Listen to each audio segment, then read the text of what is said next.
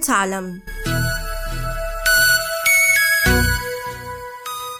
معي أنا سليمة لوبال.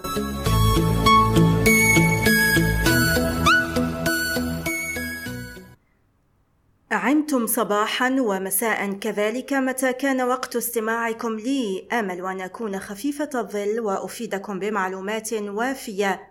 لكني في المقابل أتمنى دعمكم وتشجيعكم بالاشتراك في بودكاست هل تعلم؟ على مختلف المنصات سواء Apple Podcasts أو Google Podcasts أو Spotify.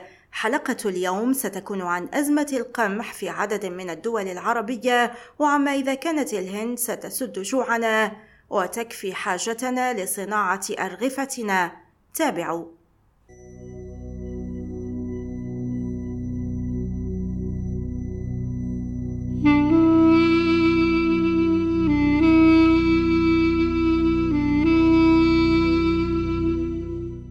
ليس مفاجئا أن تدعو الدول العربية المتضررة من أزمة القمح الهند للوقوف إلى جانبها ودعمها بالقمح الذي يتهاوى مخزونه في صوامعها. فوزارة التجارة الهندية أعلنت أنها توشك على توقيع اتفاق لتصدير القمح لمصر وأنها تجري مباحثات مع تركيا والصين والبوسنة والسودان ونيجيريا وإيران بينما عبرت كل من تونس ولبنان والمغرب وجنوب إفريقيا عن رغبتها في استيراد القمح الهندي. تعتزم الهند تصدير ليس أقل من عشرة ملايين طن من القمح خلال السنة الضريبية 2022-2023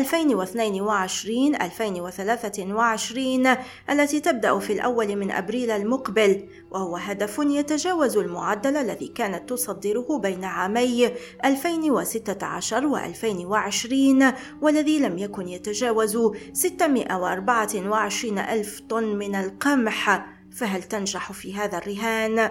تعد الهند ثاني دولة منتجة للقمح في العالم إذ تستحوذ على 14% من الإنتاج العالمي نتيجة الثورة الخضراء التي أطلقتها الحكومة العام 1966 فبعد ضغوط أمريكية وسنوات من الجفاف قررت البلاد تحديث طرق الزراعة مما ساهم في مضاعفة الإنتاج. لكن الهند لطالما امتنعت عن بيع المواد الغذائية الأساسية للخارج.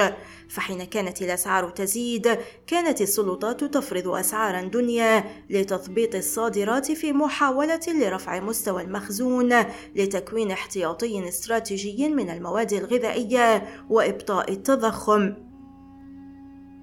لكن يبدو بحسب الخبراء أن الهند قررت هذه المرة الاستفادة من الارتفاع القياسي لأسعار القمح لإعادة بيعه من جهة وتفريغ مخزونها الذي يتراكم.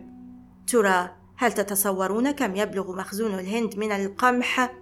تملك مؤسسة الغذاء الهندية وهي الهيئة الحكومية المكلفة بتخزين القمح 23 مليون طن من القمح وهو ما يعادل ما كانت ستصدره أوكرانيا قبل الحرب خلال السنة الضريبية 2021-2022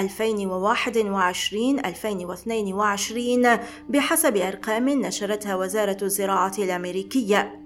ويعكس هذا التحول في سياسة الهند محاولة من الحكومة الهندوسية التي يرأسها ناروندرا مودي لزيادة حجم الصادرات الهندية.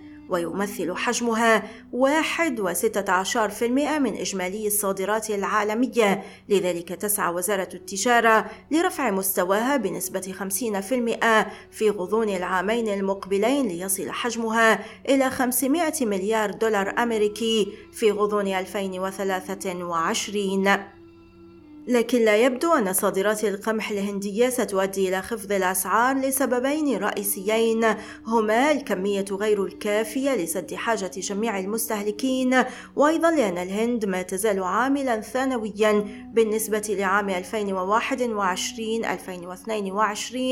الذي يبدأ مطلع يوليو بحسب وزارة الزراعة الأمريكية أيضا.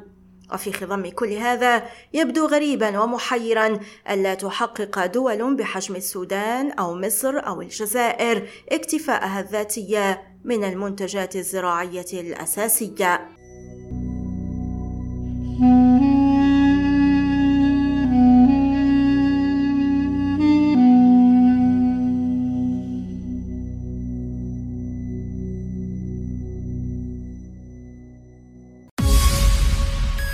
والآن إلى اللقاء مع حلقة جديدة من بودكاست هل تعلم؟